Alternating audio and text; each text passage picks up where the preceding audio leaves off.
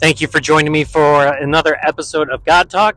I apologize I did not get to put one out last week, but I was up in Buffalo doing a funeral for some relatives. And uh, so I'm putting this one out a day earlier or so uh, this week. And I was looking at a book that made me kind of think of it being a good topic for a podcast. But the book is called Letter to the Churches by Eric Metaxas. And he has a chapter in there. It's not a really long chapter, just a few pages, but he talks about something called a spiral of silence. And the premise is that when everyone is silent on a subject, then no one will be brave enough to, to speak. But when you get a, a few people that are willing to speak, then more and more people are willing to speak. Kind of reminds me of when I was in seminary. Uh, oftentimes, the professors would say something that I did not agree with, and everyone in the class is just accepting it. They no, no one's questioning it. No one's saying, "Wait, where are you getting this? It, it, that doesn't make sense," or you know, that doesn't eh, correlate with these other passages of the Bible. Everyone just kind of sits there and takes it. Some people really kind of are eating it up, and others are just kind of, you know, just sitting there. You know, t- you can tell that they're just taking it. And I was one of those people who just couldn't just sit there and take it. If something didn't make sense, I, I'd question it. And so I was always the one that would speak up in class. Now, on occasion, rare occasion, after I spoke up, uh, some others would speak up. But what would normally happen is I would speak up in class, and then as soon as class was over and I'd walk out the door, all of a sudden I'd have three or four different people come up to me and say, I'm really glad you said that. I was thinking the same thing. And I would kind of think to myself, well, if you're thinking the same thing, why didn't you speak up and say it? But that's where there's just a spiral of silence that you know people are afraid to say things when no one else is saying it. And sometimes it takes multiple people being willing to stick their neck out and say it before others then are willing to speak up and not fear the the stigma the consequences the uh, the you know all, all, the things that go along with when you really question uh, the authority or you question the uh, just the presumed uh, what is right and what is wrong, what's accurate and what's not. Um, there's just a lot of pressure to conform. Uh, and we see that in society, don't we? Um, there's a lot of pressure to remain silent on things that that society is trying to push down your throat. Um, I mean, is it just like limited to the LGBTQ stuff? I mean, there's a ton of pressure to remain silent on that. Um, even though, like, you know, it, it, I heard someone say the other day that the, the reason that they have a Pride Month is because there's so many people that are gay that commit suicide or transgender that do. They think that by really supporting them for a month, uh, they'll have better confidence in themselves and so forth. When the reality is, is you're supporting them in uh, such a, a bizarre and dysfunctional behavior that for the other 11 months out of the year, they're going to feel really depressed and probably be more inclined to kill themselves because they're continuing a behavior that is uh, it's it's not natural and it's dysfunctional and you know in, it's mentally ill in in many respects. Um, and you can't say that. You, there's so much pressure you know to to not speak out against it. And that's why like I, I, really appreciate what the governor of florida ron desantis has been doing where he's been pushing back not only on uh, like disney but like in schools. It, it started with the whole you know they have to be a certain age before you can even talk about the stuff in school. So you know for for people that are brave enough to speak up in the school board meetings um, I, I, just i really appreciate and uh, and and encourage like people to keep doing that uh, because it's it's honestly not just the LGBTQ stuff. I mean, there's all kinds of just woke thinking. Um, racially, we do it right. Um, I mean, the, the, the amount of, of two-facedness in, in what is considered racism or prejudice is astounding. And, and I've addressed this all the time. You know that that basically um, the only preference you can't give is to white, and everyone else is able to give you know preference to uh, their ethnicity, and, and there's nothing wrong with it. From entrance into schools to hiring of jobs, and it, it's just it, it, it's it's wrong. it's it's as wrong as it possibly can be, but it's tolerated, and you're not allowed to. You know, you know, there's a great amount of pressure to not point out the inconsistencies and uh, pressure to not speak up on it. Um, and, and, you can take the traditional values all together, right? Judeo Christian values. I, I mean, if you're trying to promote any of those or encourage any of those or to lift any of those up, um, that's not that's not looked very favorably upon. And so there's just this pressure in society um, to remain silent. Now, what's interesting is it's not just something that's unique to society. I would say there's, you know, pressure um, in the church the, the same way. Um, I think when you think of pastors, I know so many pastors who they won't speak up on certain issues because they don't think that their parishioners will will go for it. And so here we have people that are supposed to be uh, shepherds of, of God's flock and and shepherds who are willing to ignore things that are spiritually unhealthy for their flock. It would be like a literal shepherd saying, "You know what?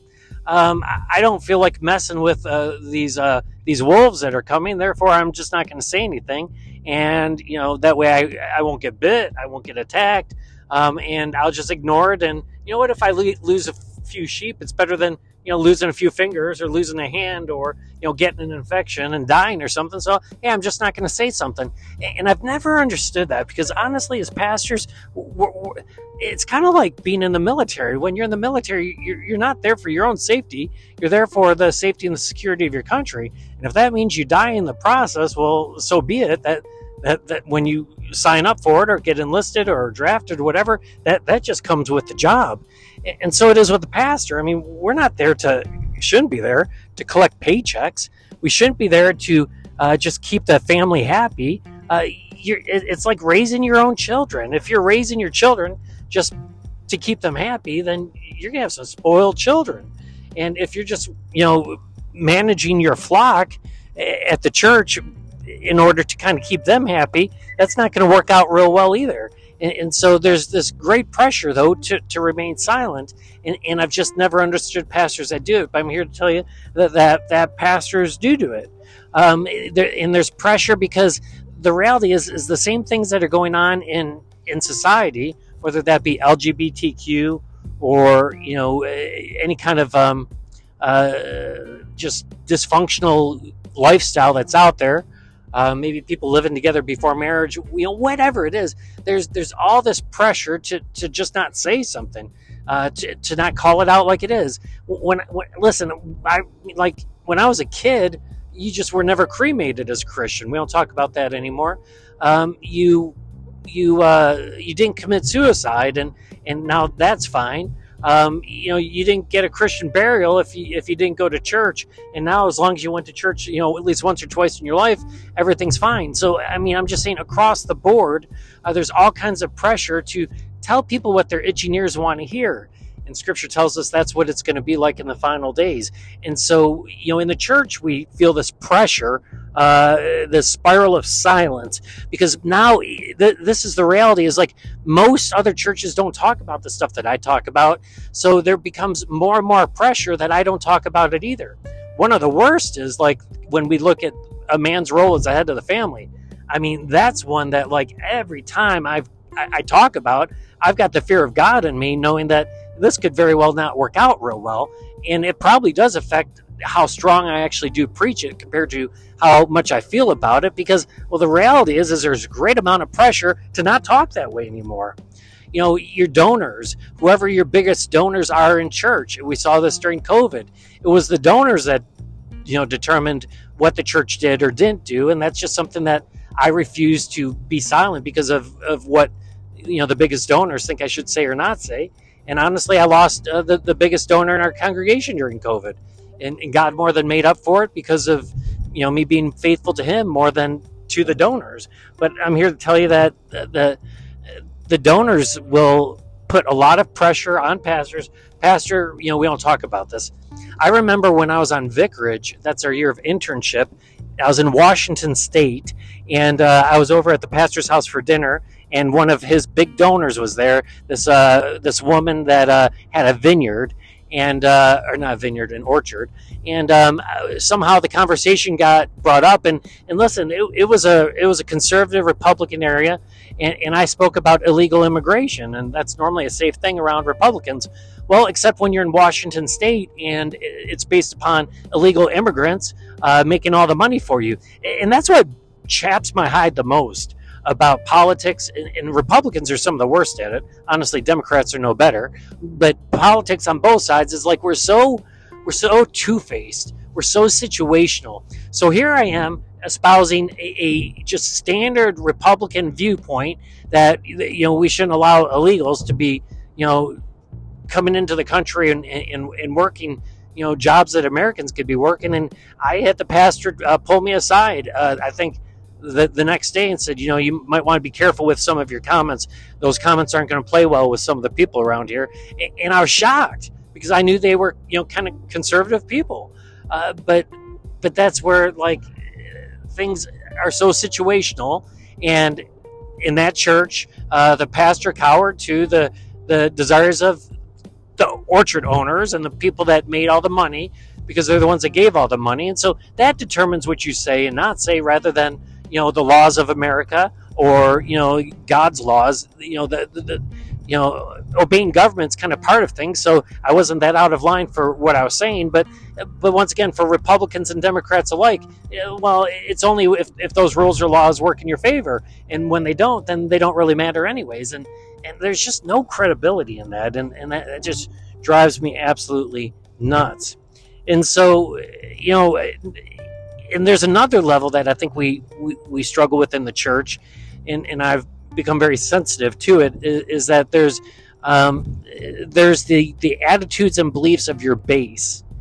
And what I mean by that is, you know, if the majority of people are going to disagree with something that you're going to say, then you probably would best not say it. Um, and, and I know the you know the church has struggled this a lot with with politics. You know, I can sit here and talk bad about Biden all day long, and there'll be shouts and cheers from from the congregation. But if I say, you know, I'm for DeSantis, there'd maybe be some boos. If I said I was for Christie, there'd be some boos. Um, if I said I'm against Trump, there'd be, you know, there'd be people running for the doors, right? And and so, not that the church should get involved in politics. I'm not saying that that we should, but oftentimes politics will overlap religion because politics affects our life. Just take the debt ceiling. I mean, that, that affects our children and our children's children. And that's about being a good steward of this country God's given us. Um, you know, being against abortion is, is about, you know, believing in, in that God's the creator of life and He's the only one that takes life. And so that's where all these other issues become uh, very significant. But but once again, we, we only we, we only care about it when we care about it and, and, that's just one of the biggest frustrations that i have is like when uh, clinton was in office like any immoral thing that that he did was just like uh, it was evil like how could anyone support such a person like that and, and it just doesn't work that same way when it's the, the republicans doing it it's kind of like when mitt romney ran for president mormons were always cult until mitt romney run for president but when like mitt romney runs for president then well we well we want it to be Republican. So let's guess what? The Mormons aren't cults anymore. Well, they still did believe that God had Jesus by having sex with a woman. They still believe that Jesus and Satan are, are brothers. They still believe there's many gods. Uh, they still believe the Garden of Eden is in Missouri. Since when did they stop becoming a cult? But but but everything's so situational. And When the base becomes that way, then the pastor says, "Do I speak up, or do I remain silent?" and I just want to encourage everyone listening to this. Eh, you know, when you're when you're dealing with your kids and and everyone else's, uh, you know, parents are allowing their kids to do certain things, and you just don't feel right about it, you can buy into that that um, that spiral of silence and say nothing or you can like speak up because you, you know it's wrong. And once again if no one's speaking up then then no one will speak up and especially with kids once again another application. You know the school board where your kids go to school it's easier to just be quiet when you find out a teacher said a certain thing or the administration's done certain things. But you know what? You'll find out that when you speak up other people will be willing to speak up. And so we got to be willing to speak. Um, in every aspect of life um, that it's so much easier to a lot of times be quiet. Now i'm not saying that, that god calls for us to be jerks about it. He doesn't but we are called, according to Scripture, to speak the truth in love. So whether it's you having conversations with your spouse, might be easier for you to succumb to the spiral of silence and keep your mouth shut. But what's right is right and what's wrong is wrong. So speak the truth in love. When it comes to your kids, speak the truth in love. When it comes to your kids' teachers or, or, or the principal, speak the truth in love. Honestly, when it comes to your boss, um, you know, it, it's easier when like the, the boss is being a taskmaster or a jerk. You know, there's that spiral of silence. Everyone's going to be quiet because everyone's afraid if they speak up, they, there goes any promotions. Maybe they're even be looking for a reason to fire them. You know what? Speak the truth. Speak the truth in love once again, like in seminary, I was always questioning the professors, but I always did it in a respectful way, and I still always question people in a respectful way. And honestly, I've, I've never like had negative repercussions for it. Um, you know, either like I'm right in my opinion, and if I am, someone else needs to consider something different, or if I'm wrong in my opinion, then I need to bring it up so someone can correct my way of thinking. So I just encourage all of us as we listen to this. Um, I think the spiral of silence is real, and I think it's really destroying America. I think it's destroying the church. And what it's going to call for is a bunch of us that are brave enough to be willing to speak up, do it tactfully, do it in love, but in the end, you know, regardless of whatever the repercussions are, um, there's far greater re- repercussions to a greater society and to your family, and to your kids, and to your grandkids if you don't speak up. So um, speak the truth in love. Uh, God bless all of you. Thank you for listening to this episode of God Talk, and I look forward to talking to you next week.